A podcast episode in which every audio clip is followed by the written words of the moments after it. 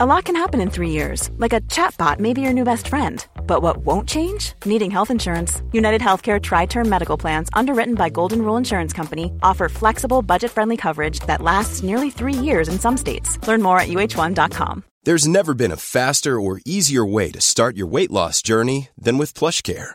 PlushCare accepts most insurance plans and gives you online access to board-certified physicians who can prescribe FDA-approved weight loss medications like Wigovi and Zepbound for those who qualify. Take charge of your health and speak with a board-certified physician about a weight loss plan that's right for you. Get started today at plushcare.com slash weight loss. That's plushcare.com slash weight loss. plushcare.com slash weight loss. Since 2013, Bombas has donated over 100 million socks, underwear, and t-shirts to those facing homelessness. If we counted those on air, this ad would last over 1,157 days. But if we counted the time it takes to make a donation possible, it would take just a few clicks. Because every time you make a purchase, Bombas donates an item to someone who needs it. Go to bombas.com slash ACAST and use code ACAST for 20% off your first purchase. That's bombas.com slash ACAST, code ACAST. صفحه 1108 Hey, I'm Ryan Reynolds. Recently, I asked Mint Mobile's legal team if big wireless companies are allowed to raise prices due to inflation. They said yes. And then when I asked if raising prices technically violates those onerous two-year contracts, they said, "What the f*** are you talking about? You insane Hollywood ass."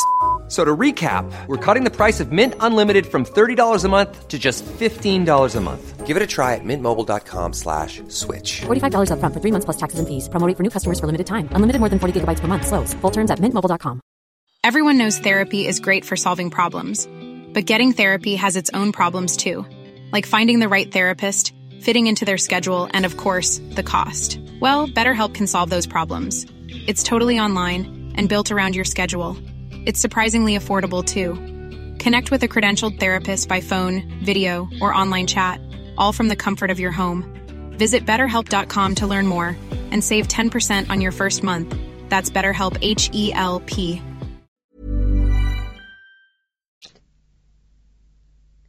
گراست و سلوی را در چهار سالگی به عقد ازدواج یکی از اشراف عالی قدر درآوردند تا به این وسیله اموال و املاک فراوان آن دختر محفوظ ماند. دیری نپایید که آن شوهر درگذشت و گراس در شش سالگی به ازدواج یکی دیگر از خاوندان درآمد و بالاخره در یازده سالگی شوهر سومی اختیار کرد. این گونه ازدواج ها را در هر زمانی قبل از زفاف که ظاهرا در مورد دختر در دوازده سالگی و در مورد پسر در چهارده سالگی بود می‌شد فسخ کرد. اگر طرفین عقد ازدواج هر دو بالغ بودند در آن صورت کلیسا برای ازدواج معتبر رضایت پدر و مادر یا قیم را غیر ضروری می‌دانست. کلیسا ازدواج دخترانی را که کمتر از پانزده سال داشتند ممنوع کرد. لکن در این باب مستثنیات فراوانی قائل شد. زیرا در این قضیه مالکیت به مراتب مهمتر از هوسبازی های دل شیدا بود و ازدواج در واقع امری بود جزئی که میبایست تابع مقتضیات مال و منال شود. داماد وچی یا هدایایی به اولیای عروس پیشکش می‌کرد. به خود عروس یک نوع زیر لفظی می‌داد و متعهد می‌شد که سهمی از دارایی خود را به زن اختصاص دهد. در انگلستان معمولا این حق یک سوم اموال غیرمنقول شوهر بود که مادام العمر به وی تعلق می گرفت. خانواده عروس توحفی به خانواده داماد می‌دادند و برای عروس جهیزیه‌ای معین می کردند که قاعدتا مشتمل بود بر لباس مقداری پارچه های کتانی ظروف اساسه خانه. و پاره اوقات ملک نامزدی عبارت بود از تبادل قول و قرار میان طرفین. و خود ازدواج عبارت بود از یک عهد. و همسر کسی بود که در پاسخ مرد بله می گفت یا به عبارت دیگر به تیب خاطر خود را مکلف به رعایت تعهد زناشویی می کرد حکومت و کلیسا هر دو به یک منوال پس از زفاف ازدواجی را که با تبادل تعهدی زبانی میان طرفین و بدون هیچ گونه تشریفات حقوقی یا مذهبی دیگری انجام می‌شد به عنوان ازدواج معتبر قبول داشتند. به این طریق کلیسا می‌خواست مانع از آن شود که مردان شهوت پرست زنها را وسیله خوشی موقتی خود قرار دهند و بعد آنها را رها کنند. به همین جهت بود که این گونه پیوندها را بر زناکاری یا گرفتن همخوابه مرجح می شمردند. لکن بعد از قرن دوازدهم کلیسا ازدواجهایی را که بدون تصویب مقامات روحانی صورت می گرفت قانونی ندانست و بعد از شورای ترانت 1563 مقرر داشت که حتما در این قبیل مراسم باید یک نفر کشیش حضور داشته باشد واضعین قوانین غیر مذهبی با آغوش باز نظامات روحانی مربوط به ازدواج را پذیرفتند. برکتون قانونگذار بزرگ انگلیسی متوفا به سال 1268 معتقد بود که یک رشته آداب مذهبی برای ازدواج قانونی ضرورت دارد. کلیسا بنیاد عروسی را ترفیع بخشید و آن را یکی از آینهای مقدس دانست. به صورت میثاق مقدسی بین مرد و زن و خدا درآورد و کم کم حدود صلاحیت خود را توسعه داد تا آنکه بالمعال هر مرحله از مراحل ازدواج را شامل شد. از وظایف طرفین در هجله عروسی گرفته تا آخرین وصیت‌نامه زوجه محتضر. قانون کلیسایی سیاهه مفصلی از محظوراتی که در طریق ازدواج وجود داشت تهیه دید. به موجب احکام شرع طرفین مکلف بودند که موقع عقد ازدواج هیچ گونه تعهدی ناشی از ازدواجهای قبلی نداشته و هیچ گونه سوگندی برای ترک دنیا یاد نکرده باشند. ازدواج با یک شخص تعمید ندیده ممنوع بود. با وجود این میان مسیحیان و یهودیان مزاوجت های عدیده صورت می گرفت ازدواج بین غلامان و میان بندگان و آزادمردان بین مسیحیان اصیل آین و بدعتگذاران حتی میان مؤمنان و مردمان تکفیر شده معتبر و قانونی شناخته می‌شد. دیگر از احکام شرع آن بود که ازدواج میان زن و مردی که چهار پشت نیاکان مشترک داشتند جایز نبود در این مورد کلیسا دست رد به سینه حقوق رومی زد و نظریه برونگانی را که از ابداعات اقوام بدوی به منظور احتیاطی برای جلوگیری از فساد تدریجی نژاد بود پذیرفت. شاید هم علت مخالفت کلیسا با وصلت بستگان نزدیک عدم رضایت از تراکم ثروت در دست عدهای قلیل و معدود بود. در دهکده ها و نقاط روستایی خودداری از این قبیل ازدواج ها بین قوم و خیشان نزدیک دشوار بود و به همین سبب هم مثل بسیاری موارد دیگر که میان واقعیت و قانون تفاوت شایانی وجود داشت کلیسا مجبور بود این قبیل ها را نادیده بگیرد. بعد از مراسم عروسی نوبت به حرکت مرکب عروس و داماد می رسید که حکایت قلقله موسیقی و چمیدن افرادی بود ملبس به انواع حریر از در کلیسا تا به خانه داماد. در آنجا بود که تمام روز و تا نیم شب مجلس سرور و بعض می آراستند. عروسی قانونی نبود مگر آنکه زوجه مدخوله شود. هر وسیله‌ای برای جلوگیری از حاملگی ممنوع بود. آکویناس آن را گناهی میشمرد که از نظر وخامت بعد از قتل نفس قرار داشت. معزالک برای ممانعت از آبستنی زن انواع وسایل از قبیل اسبابهای ساده و دارو و جادو به کار می‌رفت و اکثر اتکای مرد به جماع منعزله بود. توضیح هاشیه ریختن منی به خارج مترجم ادامه متن داروفروشان دورگرد معجونهایی برای سخت جنین سترونی انن یا هرس به جماع بر علاقمندان عرضه می داشتند. در رساله کفاره های گناهان اثر رابانوس ماروس در مورد هر زنی که آب منی شوهر خود را با خوراک خود بیامیزد تا مهرش در دل شوهر بیشتر شود سه سال کفاره مقرر شده است. کودک کشی نادر بود.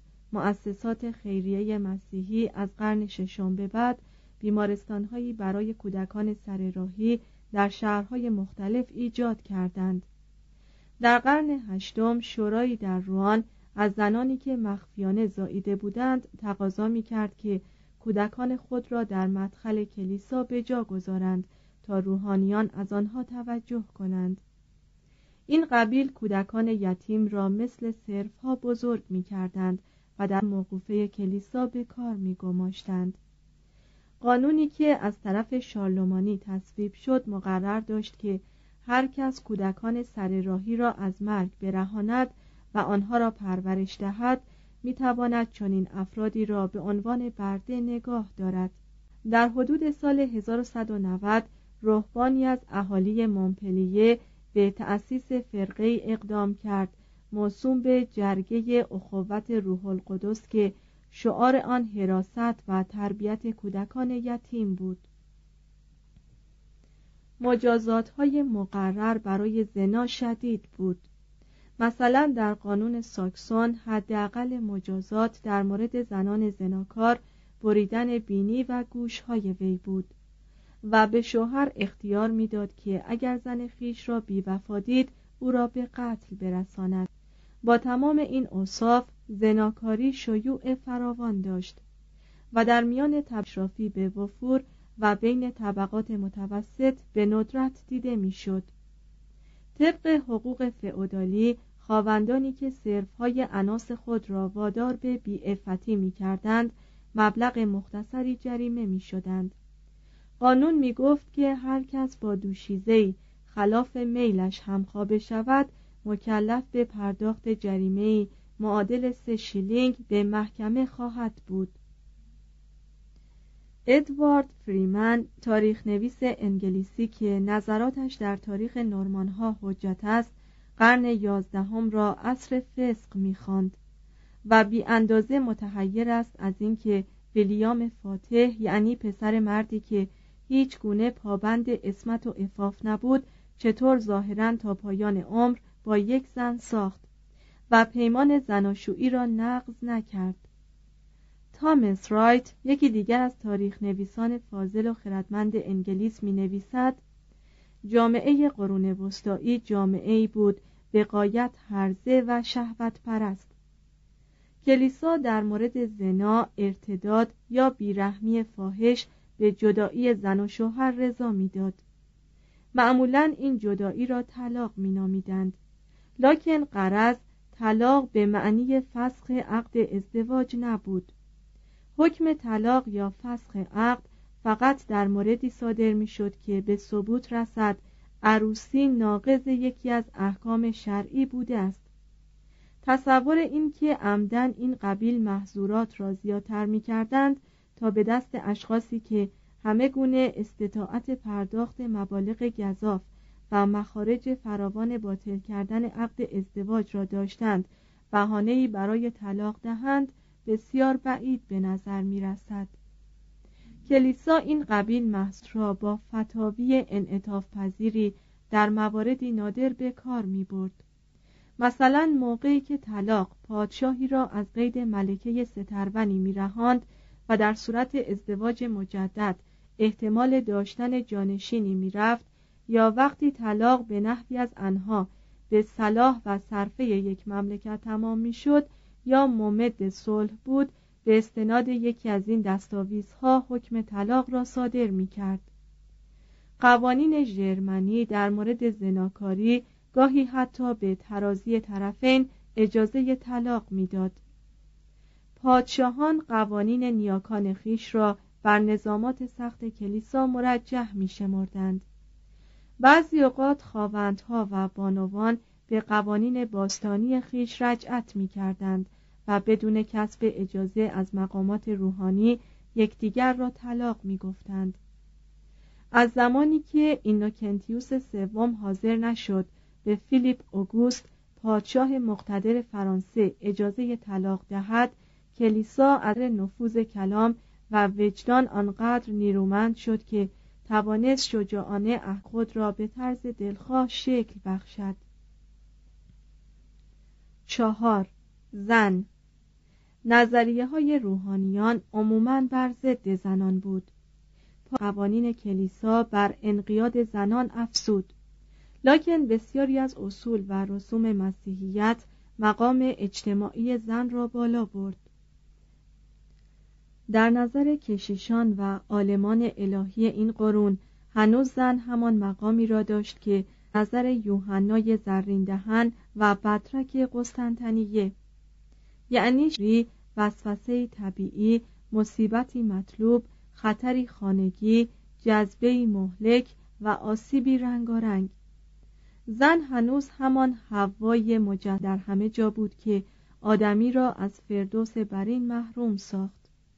هنوز آلت مطلوبی بود در دست شیطان برای اقفال مردان و فرستادن آنها به دوز قدیس توماس آکویناس که معمولا مظهر مهربانی لکن در عین حال گرفتار محدودیت های خاص یک رهبان بود زن را از بعضی لحاظ پایینتر از غلامان قرار می‌داد. زن به علت ضعف طبیعت خود چه عقلی و چه جسمی تابع مرد است مرد آغاز زن و انجام وی است. همانطور که خداوند بدایت و نهایت تمام موجودات است. زن طبق قانون طبیعت باید مطیع و منقاد باشد و حال آنکه یک نفر برده چنین نیست. کودکان باید پدران خود را بیش از مادرشان دوست بدارند. Hey, it's Paige DeSorbo from Giggly Squad. High quality fashion without the price tag. Say hello to Quince. I'm snagging high-end essentials like cozy cashmere sweaters, sleek leather jackets, fine jewelry, and so much more. With Quince being 50 to 80% less than similar brands. And they partner with factories that prioritize safe, ethical, and responsible manufacturing. I love that. Luxury quality within reach. Go to quince.com slash style to get free shipping and 365-day returns on your next order. quince.com slash style. Imagine the softest sheets you've ever felt. Now imagine them getting even softer over time. That's what you'll feel with Bowl and Branch's organic cotton sheets. In a recent customer survey, 96% replied that Bowl and Branch sheets get softer with every wash. Start getting your best night's sleep in these sheets that get softer and softer for years to come. Try their sheets with a 30-night guarantee. Plus, get 15% off your first order at bowlandbranch.com. Code BUTTERY. Exclusions apply. See site for details. قانون کلیسایی وظیفه حراست از زن را به شوهرش محول و زن را موظف به اطاعت از شوهر می کرد. مرد بود که شبیه خداوند آفریده شده بود نه زن واضعین احکام شریعت می گفتند از این رو آشکار است که زنان باید تابع شوهرانشان و تقریبا کنیزکان آنها باشند این قبیل عبارات در واقع اشتیاق مرد را به حصول تمنیات خود میرساند. از طرف دیگر کلیسا افراد را مجبور به پیروی از اصل تکگانی می کرد و اصرار داشت که باید موازین اخلاقی واحدی برای افراد هر دو جنس رعایت شود. زن را به صورت آین پرستش مریم گرامی می داشت و از حق زن در تحصیل اموال موروس دفاع می کرد قانون مدنی بیشتر با زن روی مخالفت نشان داد تا قانون کلیسایی. در هر دو قانون به شوهر اجازه زدن زن داده شد. هنگامی که در قرن سیزدهم قوانین و رسوم بوه مرد را مکلف می ساخت که فقط با رعایت موازین انصاف زن خیش را بزند در واقع این اقدام روشنفکرانه ای محسوب می شد حقوق مدنی مقرر داشت که شهادت زنان در دادگاه به علت عدم ثبات ایشان مسموع نباشد در مورد ارتکاب جرایم و اقامه دعوا در دادگاه مجرم معمولا به زن نصف جریمه ای را پرداخت می کرد که برای بزه همانند به یک مرد تعلق می گرفت. همچنین حقوق مدنی حتی اغلب زنان خانواده های اشرافی را از عضویت پارلمنت انگلستان یا اتاژنروی فرانسه به عنوان نمایندگان املاک و عراضی خودشان نیز محروم ساخت. به حکم ازدواج شوهر اختیارات تام پیدا می کرد تا از هر نوع ملکی که هنگام عروسی در تملک زن بود استفاده کند و از اعیانی منتفع شود. هیچ زنی حق نداشت رسما تبابت را پیشه خود سازد. تنوع زندگی اقتصادی زن به همان اندازه بود که تنوع اقتصادی مرد زن کلیه رموز و فنون شگرفی را که بی جار و جنجال در اداره امور خانه به کار می رفت فرا می گرفت و به کار می بست. به دیگر به پختن نان و حلوا و کلوچه و انواع شیرینی قرمه کردن گوشت تهیه صابون و شم و خامه و پنیر انداختن آبج ساختن داروهای خانگی از گیاهان رشتن پشم بافتن پارچه تهیه قماش از کتان دوختن لباسها و پرده ها و دیوارکوب ها و روتختی ها تزئین و نظافت خانه تا حدودی که همسران آنها اجازه می‌دادند و بالاخره به پرورش کودکان می پرداخت. خارج از کلبه روستایی معمولا زن با نیرو و شکیبایی در انجام کارهای مزرعه شریک می به این معنی که بذر می پاشید پشم گوسفندان را می‌زد و در امر تعمیر بنا و رنگرزی و ساختن کمک می کرد. در شهرها اعم از آنکه زن در خانه یا در دکان بود قسمت بیشتر ریسندگی و فندگی را برای اصناف بزاز انجام می‌داد. هنر رشتن و تابیدن بافتن پارچه های حریر را برای نخستین بار دسته ای از زنان حریر باف در انگلستان رواج دادند در اغلب اصناف انگلیسی تقریبا عده زنان با مردان برابری می کرد. علت این امر بیشتر آن بود که به صنعت اجازه می‌دادند تا زنان و دختران خود را استخدام کنند و آنها را به عضویت درآورند. چندین سنف که اختصاص به مصنوعات و کالاهای داشت کلا متشکل بود از اعضای زن. در پایان قرن سداد این گونه اصناف در پاریس به پانزده می رسید لکن در اصل از هر دو جنس بودند زنان به ندرت به مقامات استادکاری می رسیدند و برای کار متصاوی دستمزدشان از مردان کمتر بود.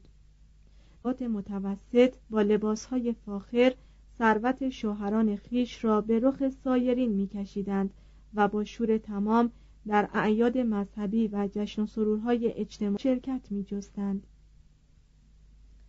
بانوان طبقه اشرافی ادال با سهیم شدن در های شوهران و معاشرت با شهسواران تروبادورها در عین کف نفس و وقار به چنان مقام و درجه اجتماعی نایل آمدند که نظیرش را هرگز زنان ندیده بودند طبق علیرغم الهیات و قوانین زن قرون وسطا به کشف طرقی نایل به کمک افسونگری های خود نقایص خیش را جبران کند. ادبیات این عهد مالامال از اسناد و مدارکی است درباره زنهایی که شوهران خودی و منقاد ساخته بودند.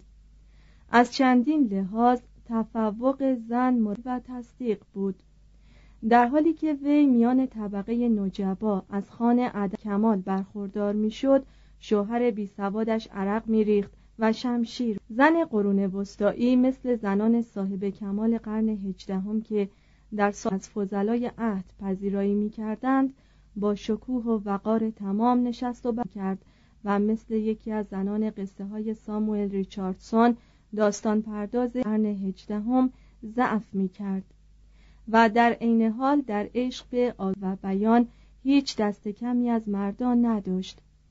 همانطور که داستانهای ناشایسته آنها را میشنید خودش قصه های رکیکی برای آنها نقل می کرد سر بی هیچ پروایی در عشق بازی با مردان پیش قدم می شد آن تمامی طبقات جامعه با آزادی کامل حرکت می کرد و را به عنوان مراقب به همراه داشت.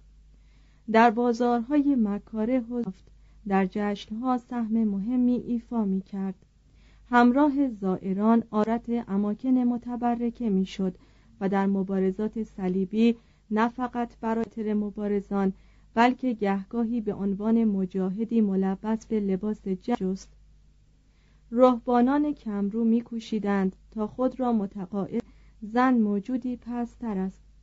لکن شه سواران برای جلب زن شمشیر می‌زدند و شعرا مقر بودند که غلام حلقه بگو.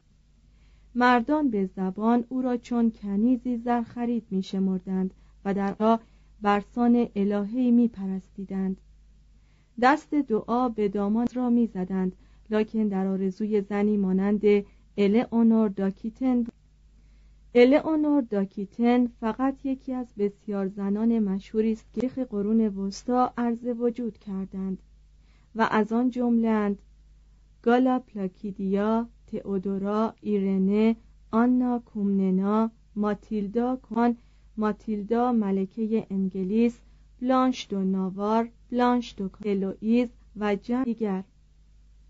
جد الئونور گیوم دهم آب آکیتن هم امیر بود و هم شاعر و در دربار خود تروبادورها را مورد تشویق قرار می‌داد و خود نیز سرآمد آنان بود.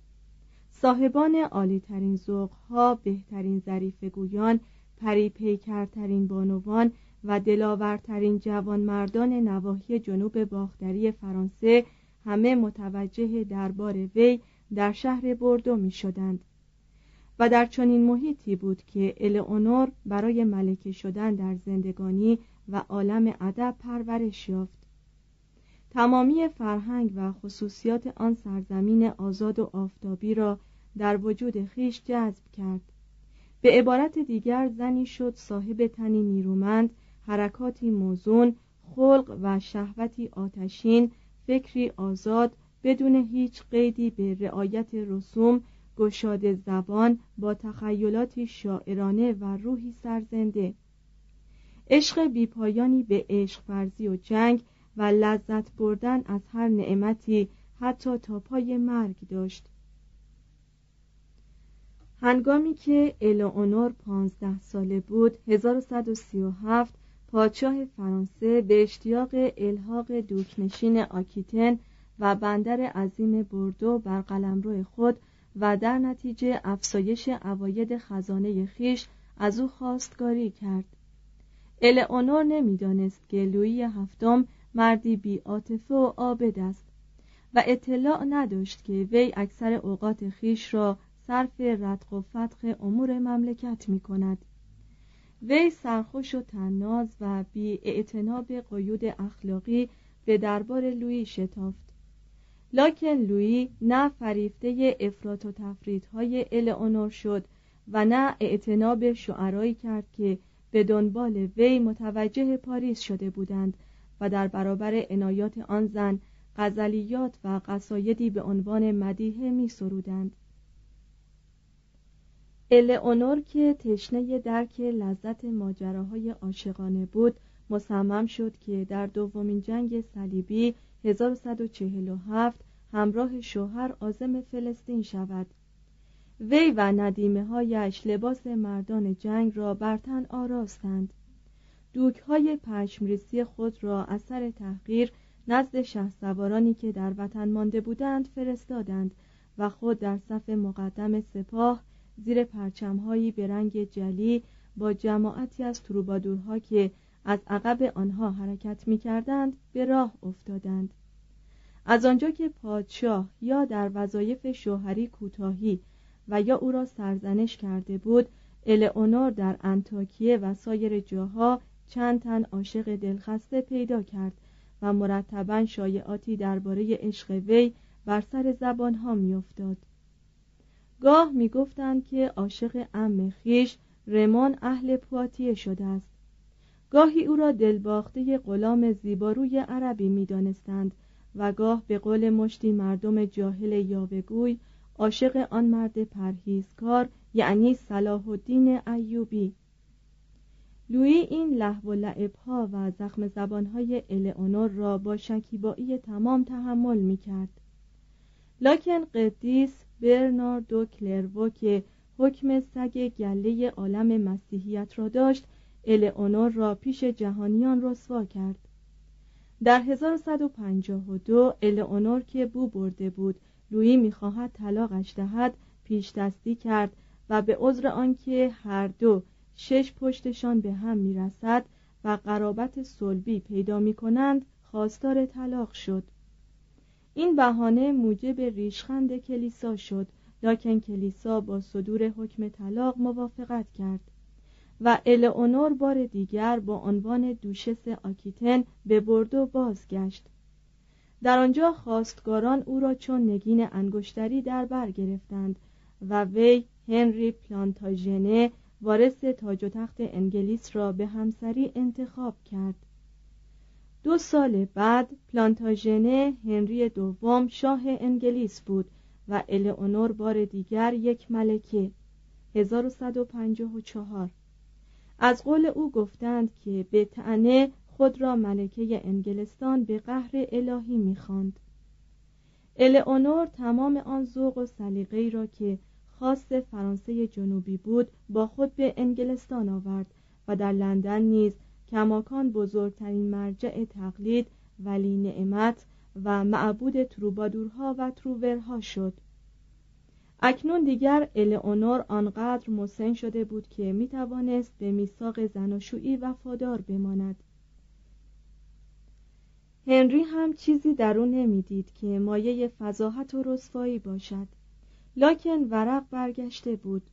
هنری که یازده سال از الئونور کوچکتر بود و از لحاظ خوی و احساسات آتشین دست کمی از او نداشت به زودی مشغول باختن نرد عشق به بانوان درباری شد و همان ملکه که روزی شوهر حسود خود را به باد ملامت می گرفت اکنون در آتش حسد می سوخت و می ساخت هنگامی که هنری وی را از مقامش اصل کرد الئونور از انگلستان گریخت و به آکیتن پناه برد. اما به فرمان هنری آن زن را تعقیب دستگیر و زندانی ساختند. مدت شانزده سال وی در گوشه عزلت زندانی به سر برد که هرگز در ارادهش خللی وارد نساخت. تروبادورها احساسات مردم اروپا را به ضد پادشاه انگلستان برانگیختند.